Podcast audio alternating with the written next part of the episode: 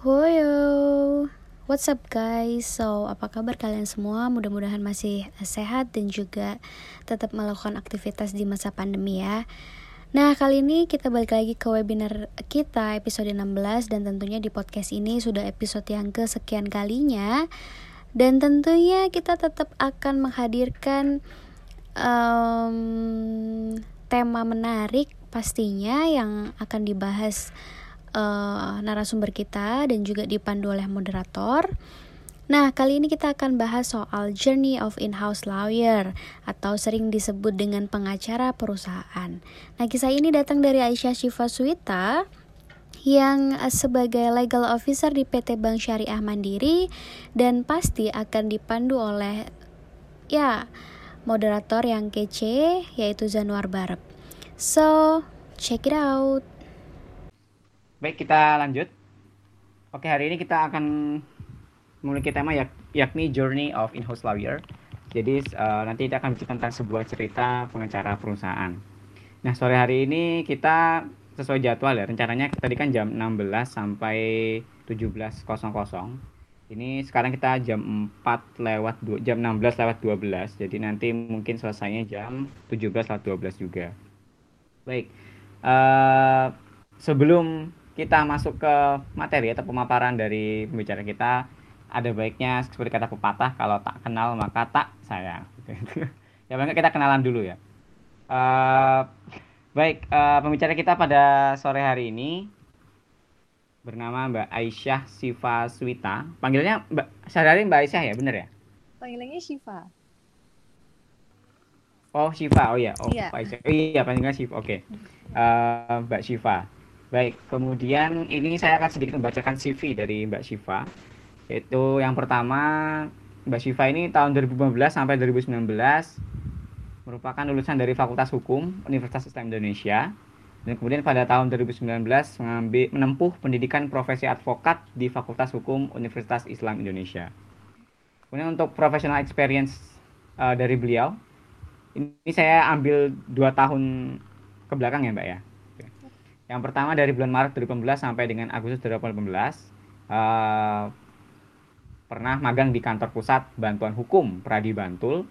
Kemudian pada bulan November 2018 sampai dengan bulan Desember 2018 magang di Otoritas Jasa Keuangan Daerah Istimewa Yogyakarta. Dan yang terkini yakni 2019 sam sampai saat ini sebagai legal officer di PT Bank Syariah Mandiri di pada bagian officer Development Program Spesialis Legal.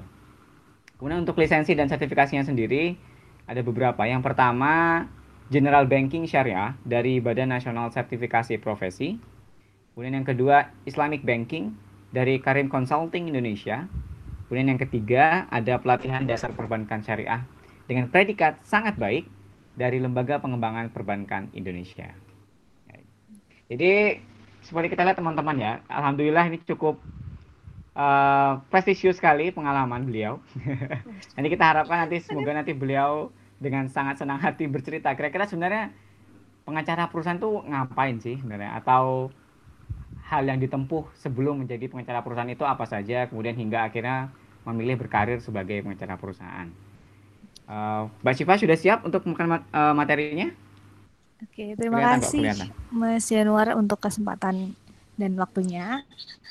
Sebelumnya, Bismillahirrahmanirrahim. Assalamualaikum warahmatullahi wabarakatuh. Waalaikumsalam warahmatullahi wabarakatuh.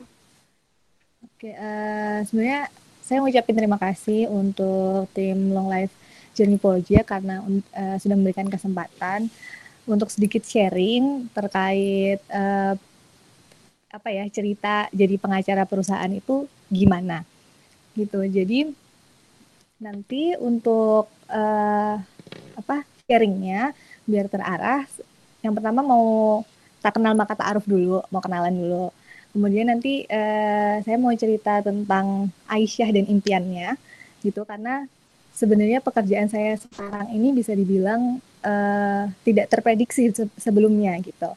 Terus nanti saya juga akan cerita background kegiatan saya di kuliah seperti apa uh, lalu proses rekrutmen sebagai ODP spesialis legal kemudian trainingnya itu ngapain aja dan sekarang kegiatannya sebagai pengacara perusahaan itu ngapain aja gitu. Presentasinya jadi banyak sharingnya aja ya ngobrolnya aja.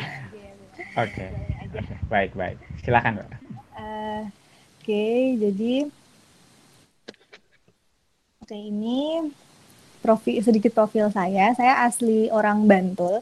Jadi uh, di dekat UMY kemudian lahir 23 tahun yang lalu seperti yang sudah disebutkan Mas Januar tadi background saya itu dari Fakultas Hukum Universitas Islam Indonesia.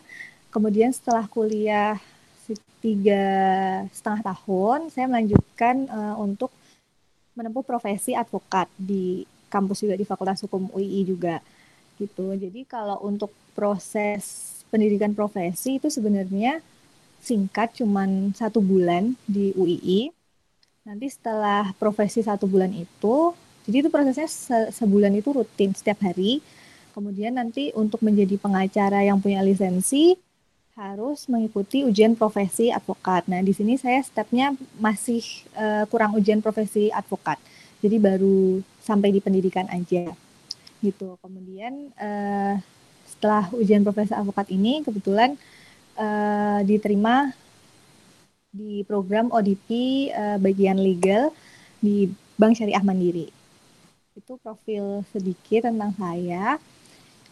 Kemudian uh, terkait Aisyah dan impiannya, gitu. Jadi orang tua saya itu dulu menamai saya Aisyah Shifa karena Shifa itu kan artinya obat, gitu, penyembuh.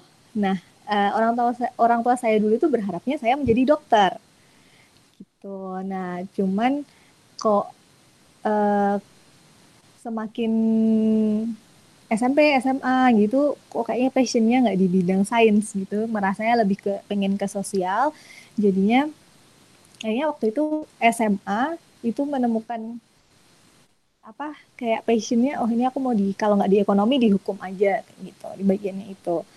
Nah jadi sebenarnya kalau dibilang impian orang tua saya memberikan saya nama Shiva itu belum terwujud karena saya nggak bisa jadi dokter gitu.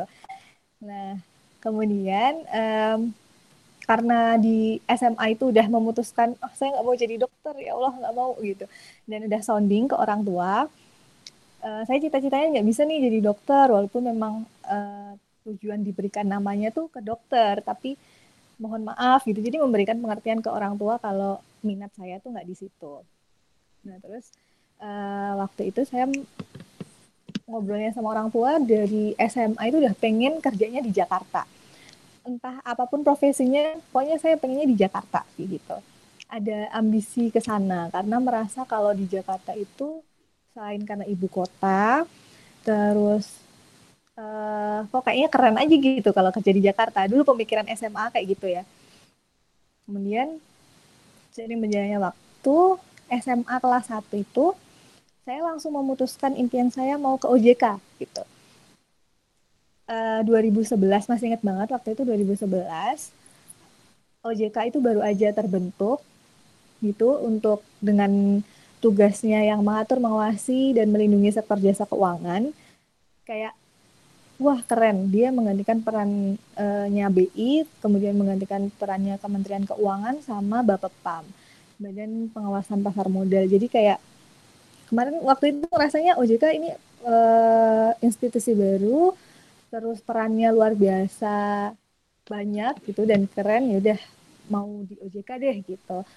Itu kelas 1 SMA gitu. Jadi memang impian saya itu saya tetapkan udah dari SMA kelas 1 seperti itu. Nah uh, sebelum masuk ke slide berikutnya waktu itu OJK kan karena mempunyai dua peran, eh tiga peran, mengatur, mengawasi dan melindungi jasa sektor jasa keuangan. Saya berpikir kalau misalnya saya masuk ke OJK itu harus punya uh, bisa melewati dua jalur, bisa fakultas hukum atau fakultas ekonomi. Udah merujuk ke dua fakultas itu.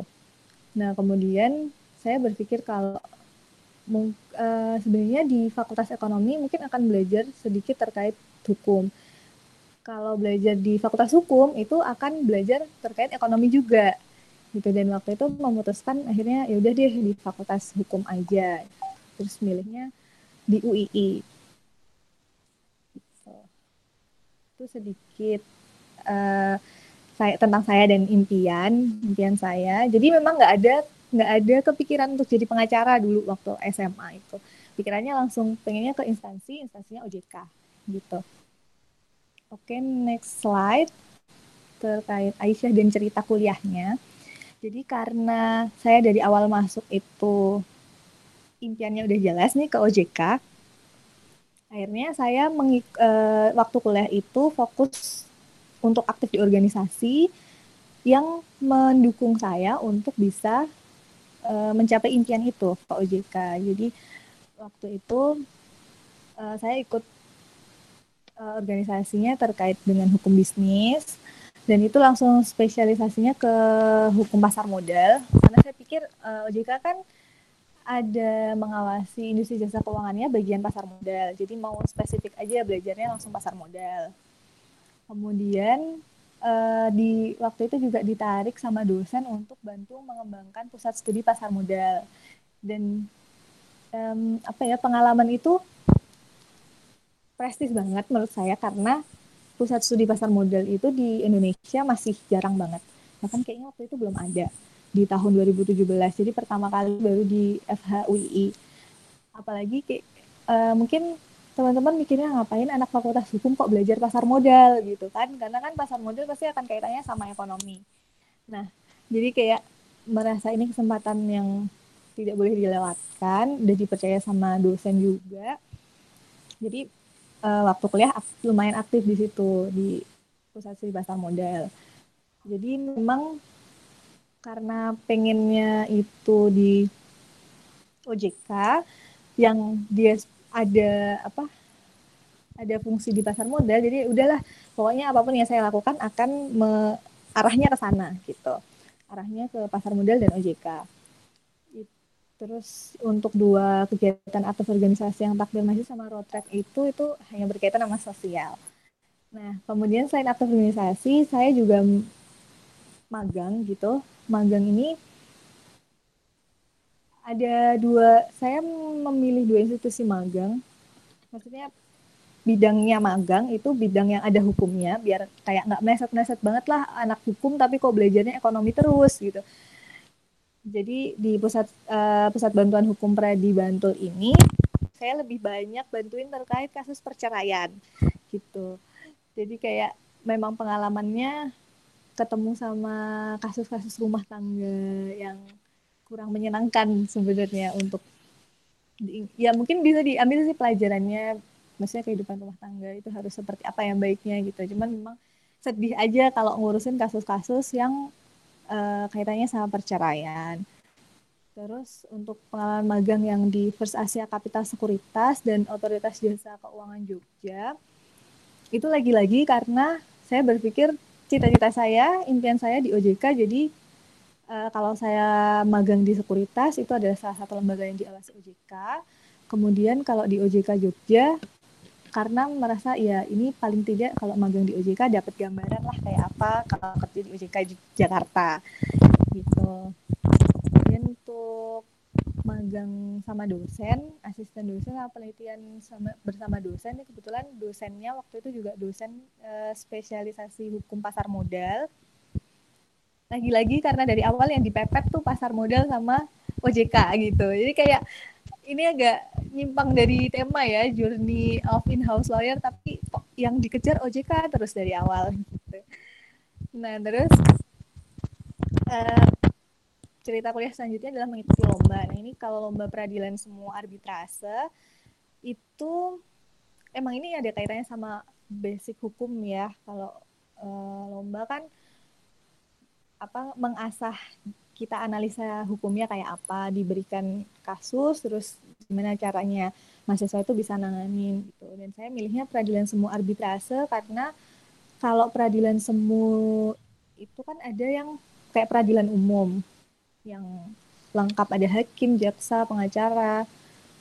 Nah kalau yang di peradilan semu ini hakimnya diganti dengan arbiter gitu. jadi memang waktu itu jarang sekali ada peradilan semu arbitrase.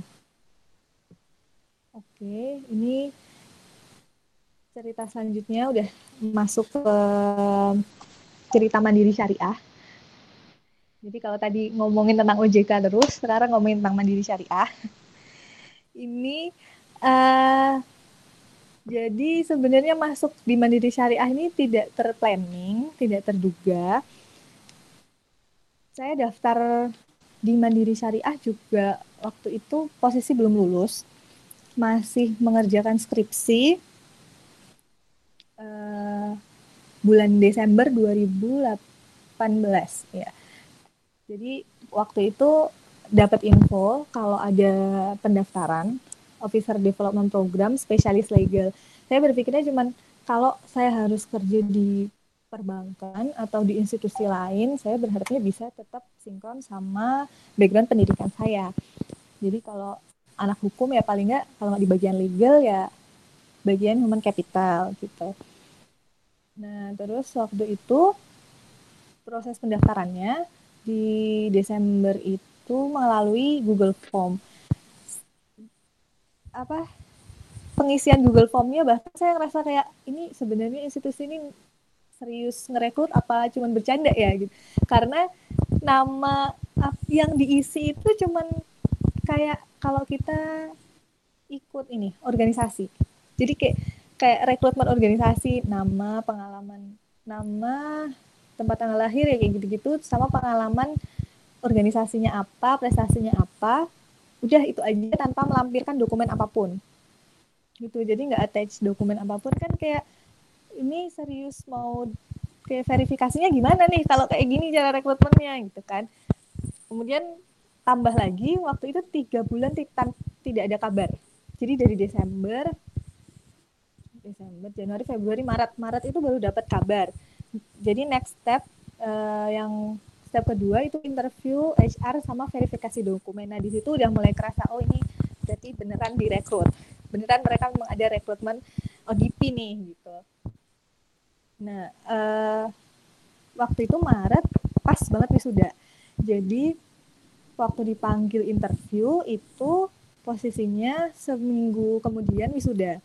Jadi pas dipanggil itu masih apa sih ada, ada keyakinan Pak saya udah lulus gitu saya udah lulus e, motivasinya apa ngikutin ngikutin ya ya waktu itu sebenarnya lebih ke apa ya ngomong gimana jago yang ngomong di depan interviewer aja jadi kayak sebenarnya memang karena nggak ada niatan mau serius daftar jadi jadi nothing tulus gitu ngomong se percaya diri aja yang penting percaya diri Nah, di interview ini itu yang ditanyakan tentang basic keislaman. Jadi suruh baca Al-Qur'an, terus rukun Islam, rukun iman. Jadi kayak uh, belum tentang perusahaannya itu seperti apa, lebih ke ini personalnya, basicnya seperti apa, terus verifikasi dokumen, dokumen kayak surat keterangan lulus, karena belum dapat ijazah kan, belum wisuda. Dengan surat keterangan lulus terus CV itu itu itu itu, itu aja kalau nggak salah. Terus setelah interview HR lanjut ke psikotes. Nah di psikotes ini itu memang susah-susah gampang karena uh, psikotes ini kan yang mengajarkan pihak ketiga ya bukan pihak dari Mandiri Syariah sendiri dan, dan yang memang yang uh, menseleksi itu dari psikolog waktu itu pertanyaannya lebih ke diminta untuk problem solving. Jadi pertanyaan kayak bagaimana jika kalian bekerja sama dengan orang eh, orang-orang yang berbeda pendapat dengan kalian, gimana cara mengatasinya? Terus pernah atau enggak bekerja sama dengan orang-orang dengan suku budaya yang berbeda gitu. Terus pengalaman organisasinya apa aja, terus apa perannya gitu. Itu disuruh nulis pakai di, di disuruh ngetik gitu. Nah lucunya memang waktu psikotes ini saya tuh kayak tidak ada prepare yang baik bisa dibilang seperti itu karena memang disuruh menyiapkan modem. Tapi dari rumah saya nggak nyiapin modem sama sekali. Kayak memang rezekinya, alhamdulillah bisa tethering. Padahal pakai data habis. Jadi kayak minta di apa namanya minta disuplai sama orang tua telepon tolong dibeliin gitu detik-detik terakhir ya mungkin karena ini dari awal itu ridonya orang tua memang udah di ini udah di sini gitu yang support saya untuk daftar dan melanjutkan segala macam prosesnya itu ke orang tua lebih ke orang tua yang pengen. Gitu. Oke okay, next step yang keempat itu ini interview. Jadi memang di program ini recruitment program officer development program yang di Bank Syariah Mandiri lebih banyak proses interviewnya.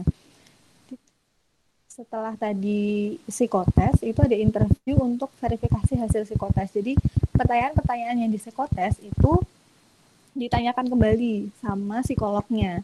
Tapi interviewnya lewat waktu itu Skype. Gitu. Jadi kayak diulang lagi pertanyaan waktu psikotes, tapi kita harus menjawabnya secara lisan. Gitu. Nah, waktu itu yang unik memang di pertanyaan interview ini kita ditanyakan terkait ambigu, e, gimana kalian menghadapi situasi ambigu. Nah, karena saya men, masih belum tahu ini tuh ambigu yang dimaksud tuh ambigu seperti apa.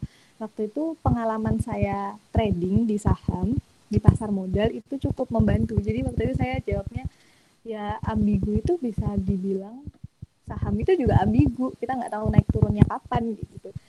Mungkin itu salah satu hal yang dilihat menarik dari saya waktu itu psikolognya mungkin berpikir seperti itu jadi diloloskan padahal saya merasa uh, apa ya jawaban jawabannya itu biasa aja. Itu next stepnya itu interview dengan kepala human capital group. Ini interviewnya langsung waktu itu di Solo.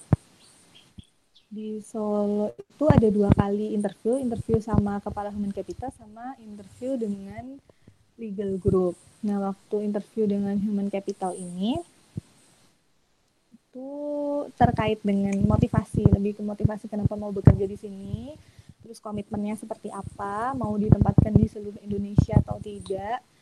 Ya, hal-hal yang berbau ini nuansanya komitmen gitu, lebih ke personal. Nah, kalau yang interview dengan kepala bagian hukum itu benar-benar ditanyain basic hukumnya dites kemampuan hukumnya tuh kayak gimana tentang skripsi skripsinya apa kemudian dikasih kasus. Jadi lebih ke forum group discussion waktu itu. Dikasih kasus terus penyelesaiannya menurut kita kayak gimana. Itu. Kemudian lanjut ke tahap 7 itu ada tes kesehatan. Nah di tes kesehatan ini waktu itu dilaksananya di Kimia Farma seluruh Indonesia pokoknya yang paling dekat sama rumah. Nah setelah tes kesehatan interview lagi.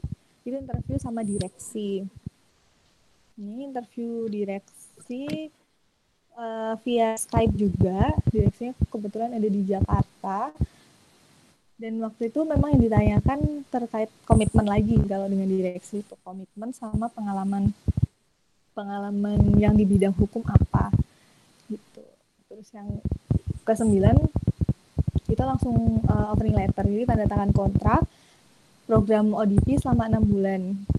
Nah ini kenapa dia uh, kontraknya training dulu training ODP dulu? Karena selama enam bulan itu dilihat bagaimana perkembangan uh, si calon karyawan. Apakah dia bisa mengikuti seluruh program dengan baik? Kemudian nilainya juga seperti apa? Karena kalau misalnya dia selama enam bulan itu ternyata tidak mempunyai kompetensi yang baik dia akan uh, di ini dia apa namanya dirisainkan. Jadi kayak ya udah kamu nggak bisa lanjut gitu. Tuh cuman memang waktu itu optimisme dari kami yang keterima yang udah di offering letter merasa kalau ya udah dipilih 20 orang dan mereka sudah membiayai kita selama enam bulan masa iya akan dikat gitu aja dengan biaya yang udah segitu banyak. Memang dari pihak Bank Syariah Mandirinya eh, apa ya kayak apa mau bahasanya Ngan, ngancemnya nakut-nakutinnya itu kalau kalian nggak berhasil dalam enam bulan ini nanti kalian disuruh mengembalikan uang sebanyak biaya kalian training. Jadi waktu itu asumsi biaya training itu sekitar 120 juta. Jadi kalau kalian nggak lulus program ODP kalian bayar 120 juta gitu itu yang bikin takut tuh memang di situ oke okay.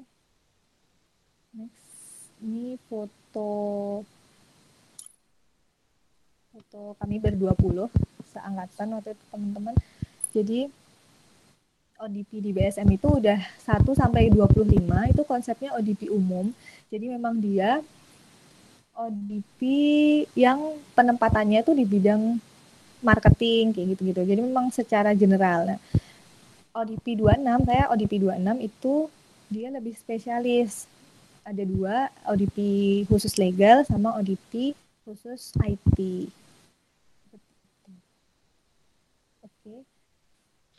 Ini sekarang slide bagian slide cerita training after development program. Jadi selama enam bulan itu tadi, selama enam bulan itu yang didapat ilmu, pengalaman, dan ujian. Ilmu itu, kenapa ilmu itu banyak didapat selama training karena trainingnya kan dikasih dipaparin materi banyak banget tuh dari mulai basic hukumnya sampai ke li, apa operasional perbankan secara keseluruhan. Nah, kemudian pengalaman itu didapatnya jadi selama training modelnya itu training, kita training, habis itu nanti ujian, training, ujian, training, ujian, kemudian ada on the job training. Nah, di on the job training itu kita dapat pengalaman praktek langsung di tiap unit kerja. Nah, karena kami itu direkrut sebagai spesialis, legal, jadi ditempatkannya waktu itu di unit-unit yang memang ada kait yang ada hubungannya sama legal. Uh, jadi di perbankan itu di perbankan yang ada hubungannya dengan legal itu misalnya ini kalau teman-teman ngajuin pembiayaan kalau di konvensional namanya kredit itu kan e, marketing itu membuat semacam analisa pembiayaan, nota analisa kredit atau nota analisa pembiayaan. Nah, di situ ada aspek-aspek legal yang harus diperhatikan. Biasanya dari teman-teman legal nanti yang uh, akan support di situ. Nah, cuman di tiap perbankan itu macam-macam treatmentnya. Ada yang legalnya itu di, di semua cabang ada, ada yang cuma di pusat. Kalau untuk legal yang di pusat itu biasanya nota analisa yang harus memerlukan review dari legal itu biasanya kalau uh, nasabahnya nasabah-nasabah besar, nasabah pembiayaan kayak perusahaan BUMN gitu-gitu. Terus uh, perusahaan-perusahaan swasta yang nilainya ber-M atau sampai nilai triliun gitu.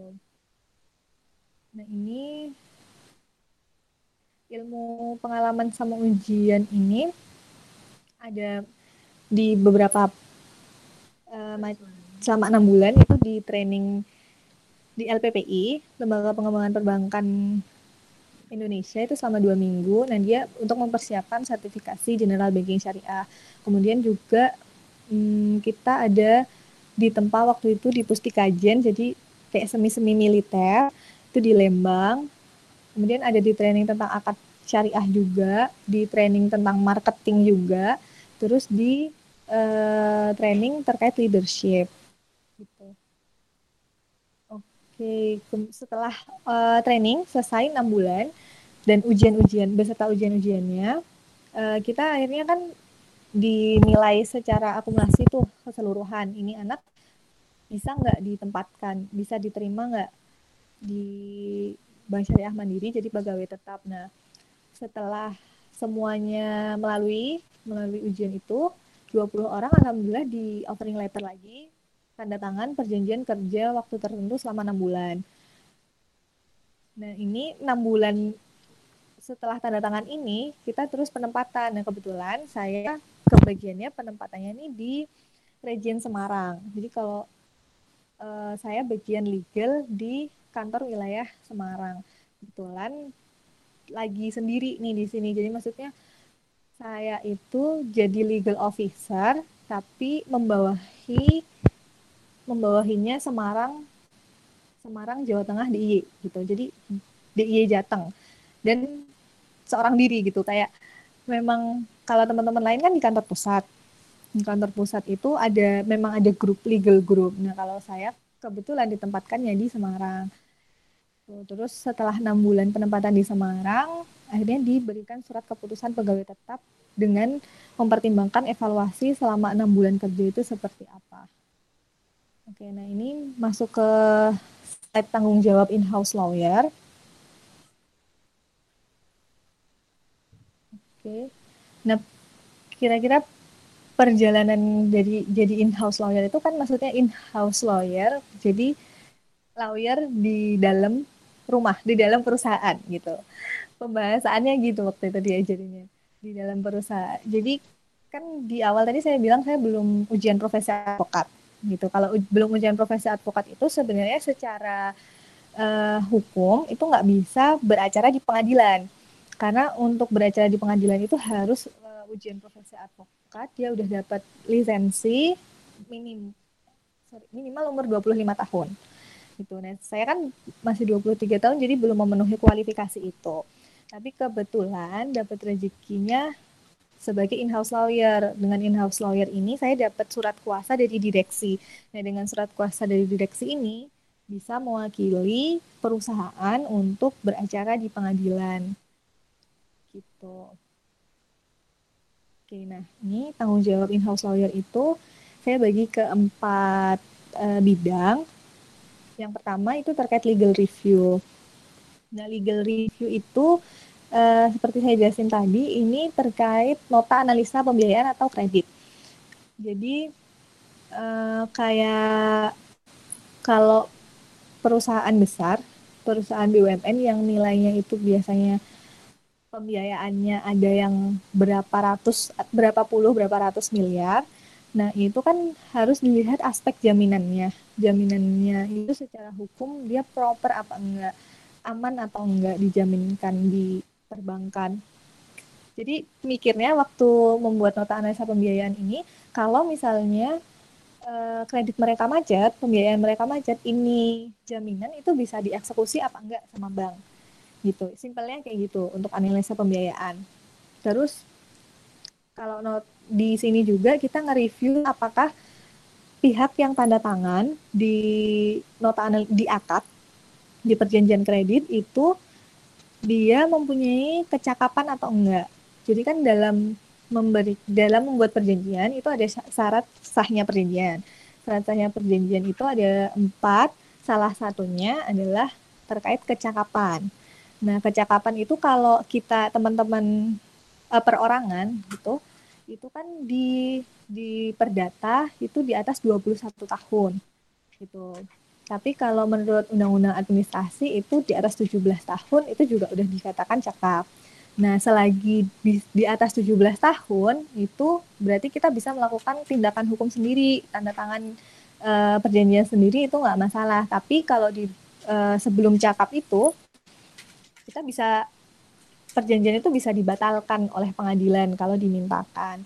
Itu sih resikonya. Jadi kan memang khawatirnya kalau di perusahaan atau per, subjek hukum kayak gitu dia melakukan perjanjian tapi ternyata tidak cakap. Nah khawatirnya kan nanti perjanjian yang ber-MM itu yang nominalnya besar itu bisa dimintakan dibatalkan. Dan itu kan sangat beresiko sekali untuk perbankan. Seperti itu. Nah sama juga untuk legal review di perjanjian kerjasama. Nah legal perjanjian kerjasama itu nanti juga kaitannya sama kecakapan para pihaknya sama memang uh, isi dari perjanjiannya itu kayak gimana? Uh, udah mengamankan pihak bank apa belum? Terus memberatkan dari sisi bank atau enggak? Itu, itu untuk legal review. Terus yang kedua tanggung jawabnya terkait litigasi non pidana nah kalau uh, lawyer itu kan identiknya sama um, sidang ya. Itu kita tahu ya kalau pengacara tuh ya sidang gitu kan Nah, di sini litigasi non pidana itu maksudnya uh, termasuk ke dalam persidangan. Nah, sidang yang dimaksud di sini kalau non pidana itu ada sidang perdata, terus sidang hubungan industrial, sidang PKPU kepailitan sama biasanya menangani pengaduan nasabah ke OJK. Gitu. Nah, kalau sidang perdata itu kebanyakan yang memang di yang pengalaman saya itu banyaknya nasabah yang dia tuh sebenarnya macet nah terus mau dilelang agunannya tapi dia nggak terima agunannya dilelang makanya dia gugat perbankan dulu gitu biar lelangnya ini di stop sama pihak perbankan tuh rata-rata sih case-nya itu. Terus kalau hubungan industrial itu terkait dengan kepegawaian. Jadi misal pegawai di pegawai resign, nggak dapat pesangon, dia nggak terima, gitu-gitu akhirnya menempuh jalur hukum ke hubungan industrial. Terus kalau sidang PKPU kepailitan ini eh, persidangan untuk penundaan pembayaran utang itu juga biasanya nasabah bermasalah yang maju ini. Rata-rata memang kalau litigasi non pidana itu kaitannya sama nasabah bermasalah. Gitu. Terus tanggung jawab yang ketiga ini terkait litigasi pidana. Nah, biasanya kalau terkait pidana itu ada sangkut pautnya sama fraud. Jadi internal fraudnya perusahaan, internal fraud di perusahaan. Misalnya karyawannya nilap uang, simpelnya kayak gitu. Itu kan nanti masuknya ke ranah pidana.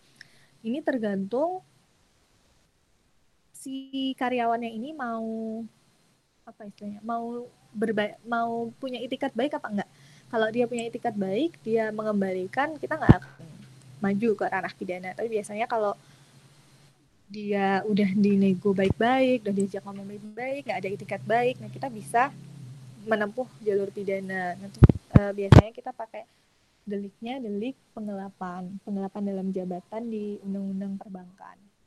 Gitu.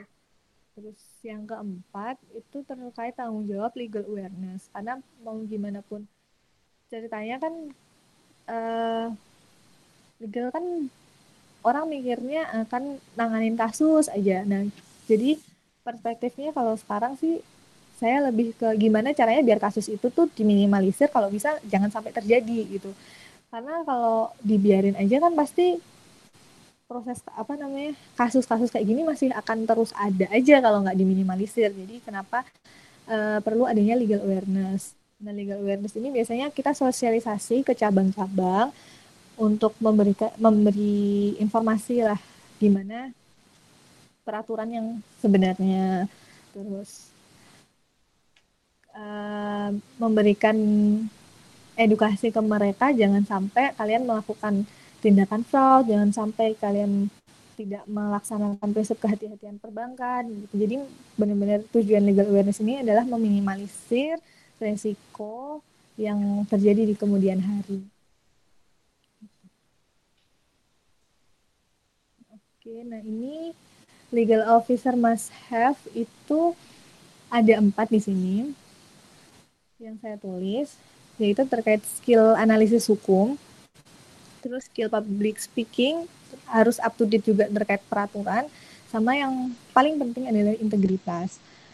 Karena mungkin uh, teman-teman juga kalau ngelihat berita-berita tentang korupsi terus tentang gimana wajah hukum di Indonesia itu kayaknya wajahnya yang jelek-jelek semuanya gitu kayak nggak ada bagus-bagusnya hukum di Indonesia itu karena kayak semuanya bisa aja gitu diakalin nah memang kalau ngomongin tentang integritas, sebenarnya menurut saya mahasiswa-mahasiswa lulusan fakultas hukum itu udah cukup dibekali sama integritas ya. Cuman masalahnya ada pada praktek. Kalau mahasiswa yang udah punya integritas bagus itu kecemplung nih di dunia praktek hukum, terus ketemu sama hakim yang memang uh, integritasnya rendah, terus ketemu sama pokoknya aparat penegak hukum yang memang integritasnya rendah, dia akan keseret sama sama lingkungan itu, sama sistem yang udah jalan lama itu. Kita membela, misalnya kita membela orang yang benar gitu kan, memang dia tidak bersalah, tapi hanya karena sistemnya, sistem hukumnya yang belum bagus, akhirnya jadi apa istilahnya dipersalahkan gitu. Jadi salah orang ini padahal dia sebenarnya uh, baik gitu. Itu kenapa integritas itu penting. Terus kalau skill analisis hukum itu harus dimiliki sama semuanya, baik analisis dalam legal review tadi maupun dalam uh, beracara di sidang gitu. Karena kadang kan kalau analisis kalau beracara di sidang kadang kita disuruh argumen sama hakimnya, argumen sama pengacara lawannya kita pengacara lawan. Jadi itu analisis hukum tuh penting secara tertulis maupun spontan gitu.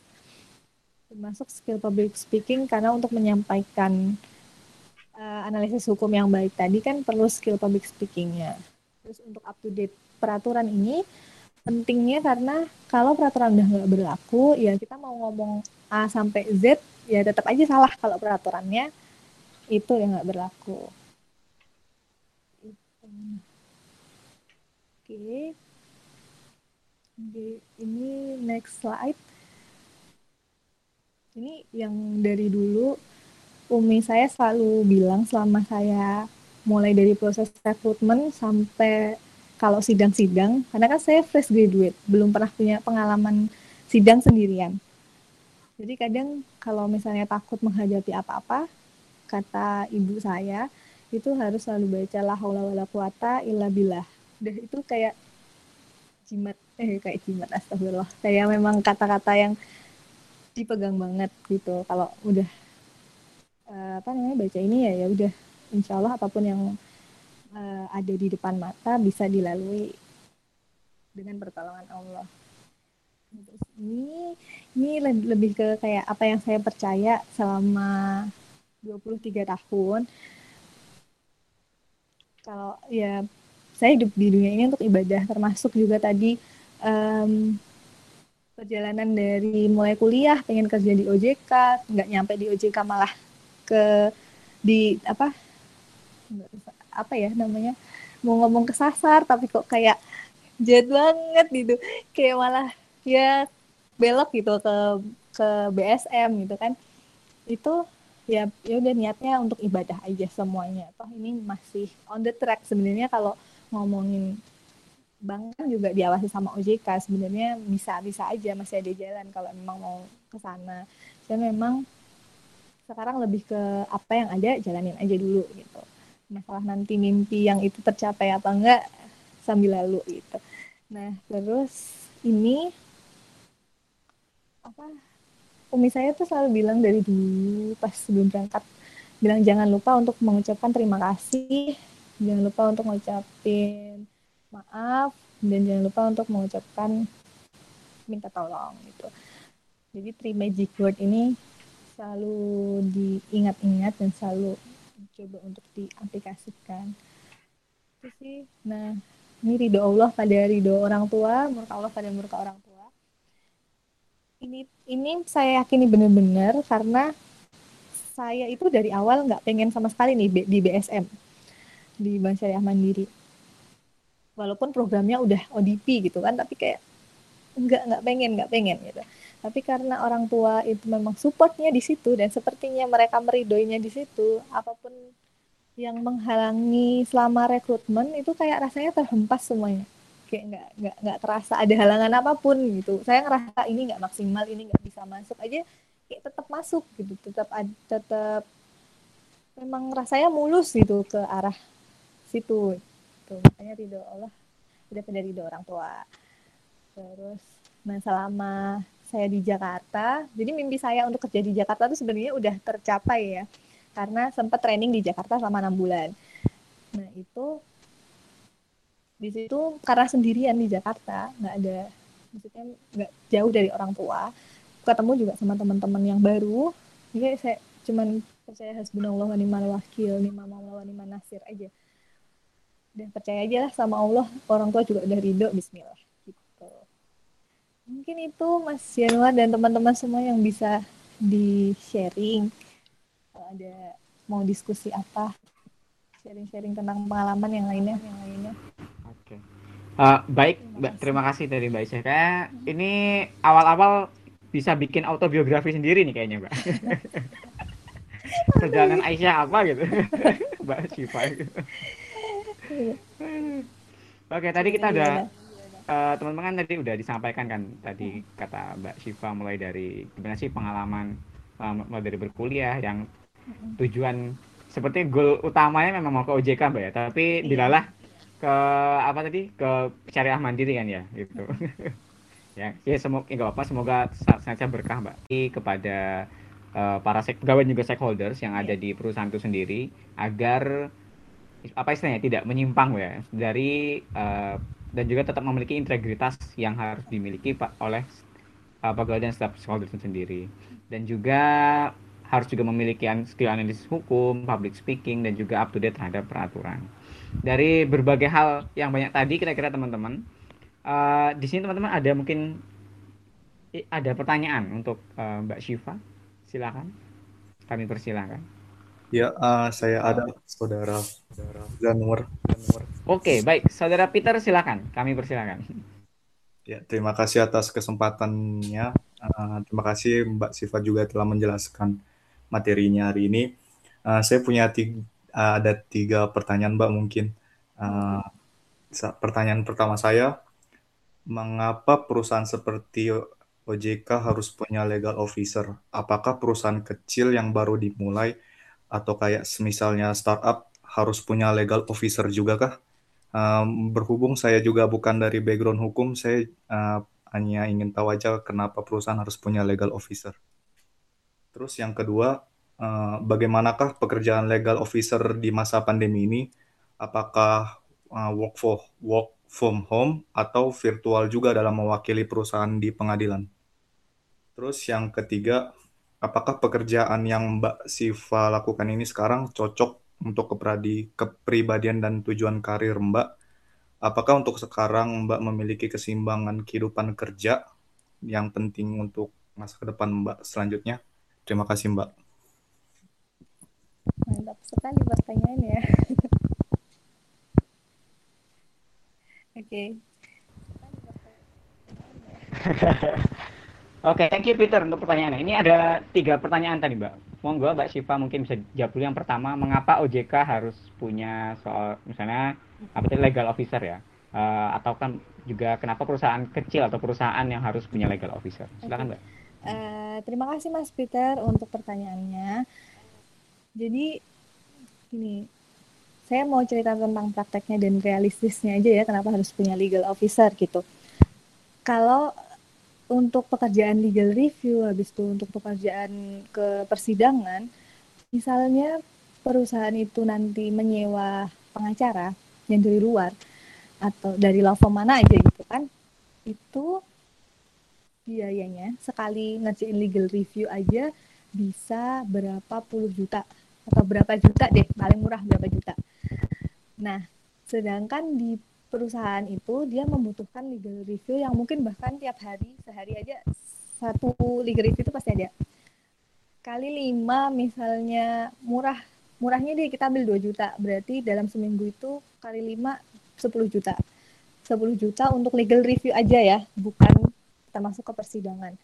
Nah, bayangkan kalau misalnya perusahaan harus mengeluarkan dana 10 juta per minggu cuman untuk legal review aja. Sedangkan ada banyak aspek legal yang harus ditangani di perusahaan itu. Kayak tadi misal ada yang gugat kayak gitu kan. Yang menggugat-gugat gitu kan juga ha, apa biaya law firm di luar dari perusahaan itu akan lebih banyak. Jadi sebenarnya ini lebih ke over budget aja kalau misalnya harus uh, nyewa lawyer dari luar perusahaan gitu. Kalau nah ini sebenarnya kadang kita jadi bercandaan gitu ya sama teman-teman yang lawyer. Karena kalau pengacara di dalam perusahaan itu kayak gajinya tetap sebulan ya segitu aja.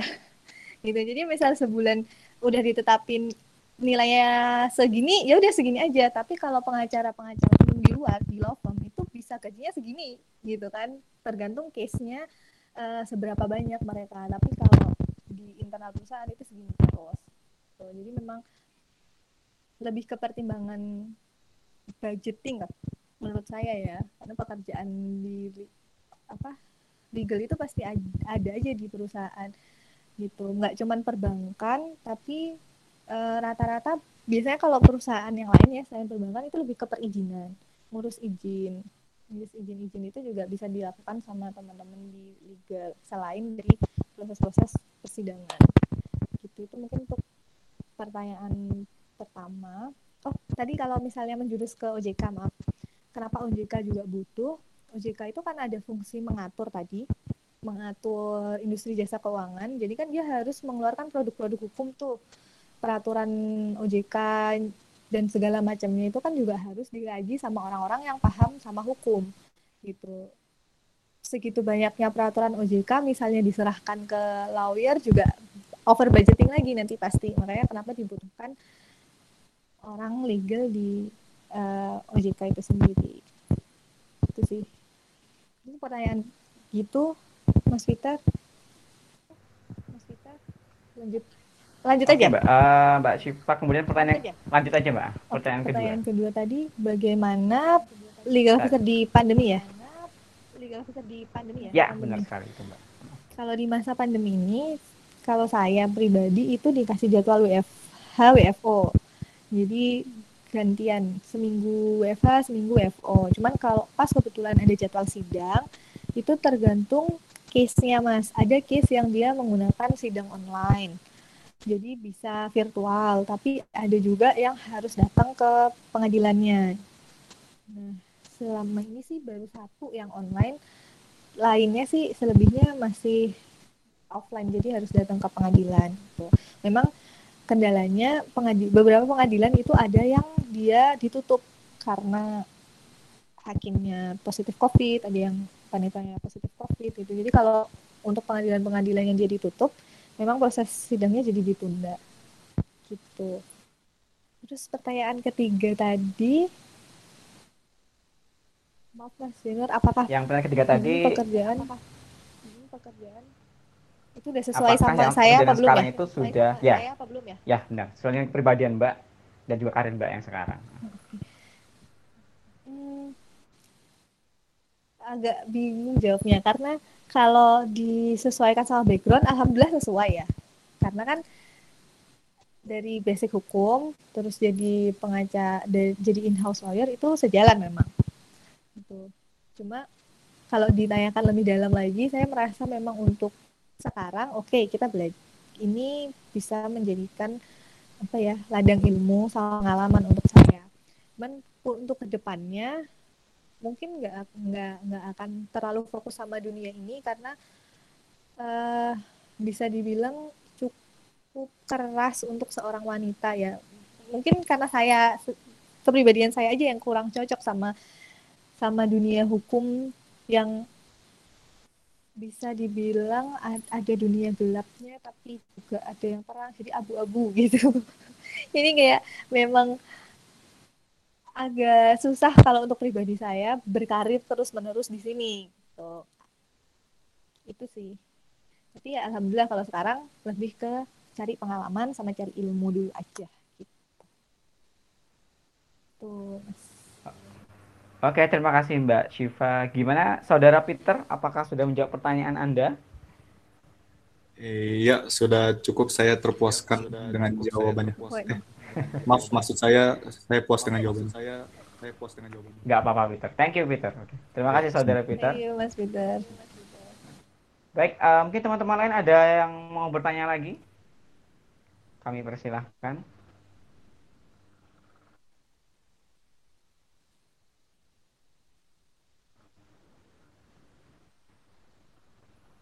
Ini teman-teman nanti boleh bertanya kalau uh, tidak harus melalui langsung suara langsung gitu bisa juga melalui uh, mengetikkan pesan pada kolom pesan yang ada di Google Meet juga bisa seperti itu.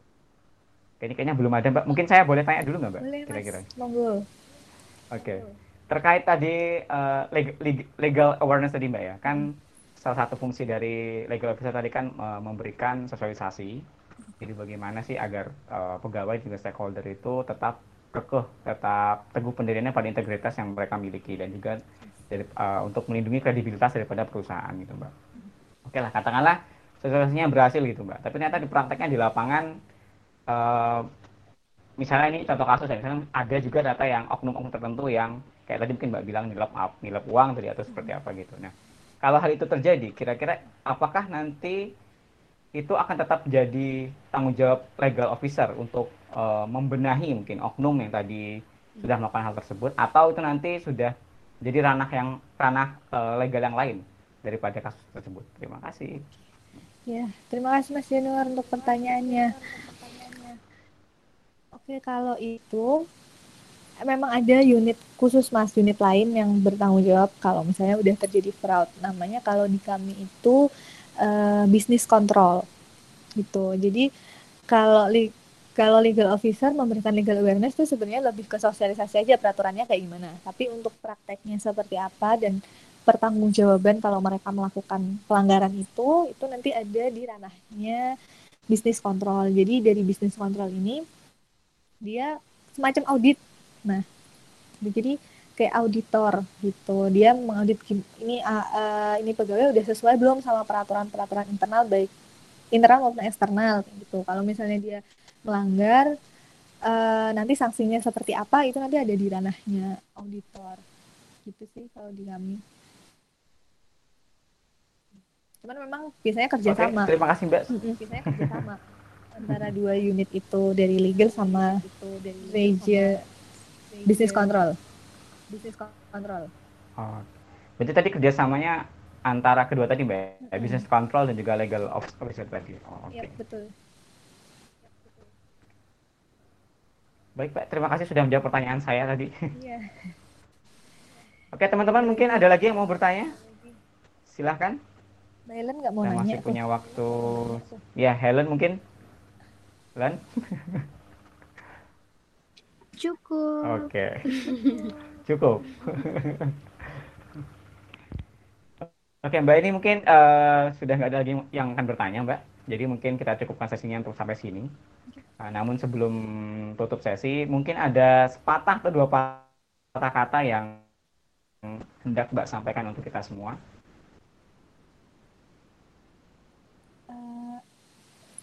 Oke.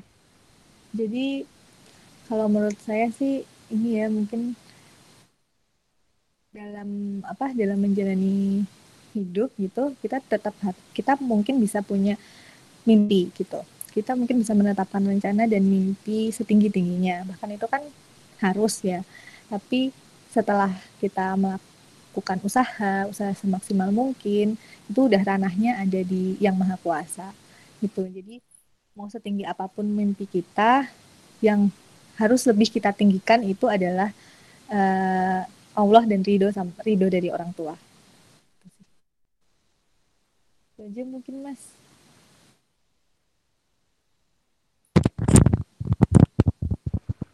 Itu aja mbak? Atau ada, ada tambahan lagi? Nggak ada nggak ada hubungannya sama ini ya, jurninya lawyer ya. Ada mbak, itu kan bagian dari perjalanan juga mbak, dan petualangan gitu. Oke siap. Oke baiklah, uh, terima kasih pada Mbak Syifa kami ucapkan uh, yang sudah sempat dan juga menyempatkan diri untuk menyampaikan cerita dan juga petual eh petualangan lagi kan journey of in-house lawyer tadi cerita sebagai pengacara perusahaan dan juga kami ucapkan terima kasih untuk teman-teman yang sudah uh, menyampaikan diri untuk bergabung bersama kami untuk sembari mendengarkan informasi dan juga pengalaman dari Mbak Syifa tadi. Uh, dan untuk informasi lebih lanjut, uh, insya Allah nanti kami akan mengirimkan sertifikat kepada peserta dan juga peserta dan juga pembicara. Ini Peter Dora kali pakai tualangan. pembicara nanti dan juga untuk apa sertifikat nanti nanti ditunggu saja. Nanti insya Allah akan kami kirimkan segera mungkin. Baik, uh, cukup sampai sini uh, pertemuan kita pada sore hari ini dan sampai jumpa di webinar kami berikutnya. Makasih banyak Terima kasih. Ya, terima kasih banyak semuanya. Ya, terima kasih. Terima kasih Mbak. Wah wah wah nggak kerasa nih podcastnya udah selesai aja Padahal seru banget kan lagi dengerin Nah jangan lupa teman-teman kalau misalnya masih ada pertanyaan Kemudian masih ada ya pengen tahu cerita banyak tentang Aisyah Siva Swita kakak Syifa ini. Silahkan follow aja instagramnya dan teman-teman bisa lihat nih di instagram long life, long life learning project. Klik aja follow followingnya atau followersnya nanti ada uh, kakak Syifa. Dan di, uh, kakak Syifa akan share dengan senang hati akan share pengalaman dia, kemudian bagaimana caranya jadi legal officer. Jadi jangan ragu lagi untuk kontak dia. Dan juga pesan yang sangat menarik nih dari kakak Syifa adalah mau setinggi apa pun mimpi kita, yang lebih kita tinggikan seharusnya adalah Allah dan ridho orang tua. So jangan lupa bersyukur semuanya. See you di next uh, podcast selanjutnya dari Long Life Learning Project. Sehat selalu, bye-bye.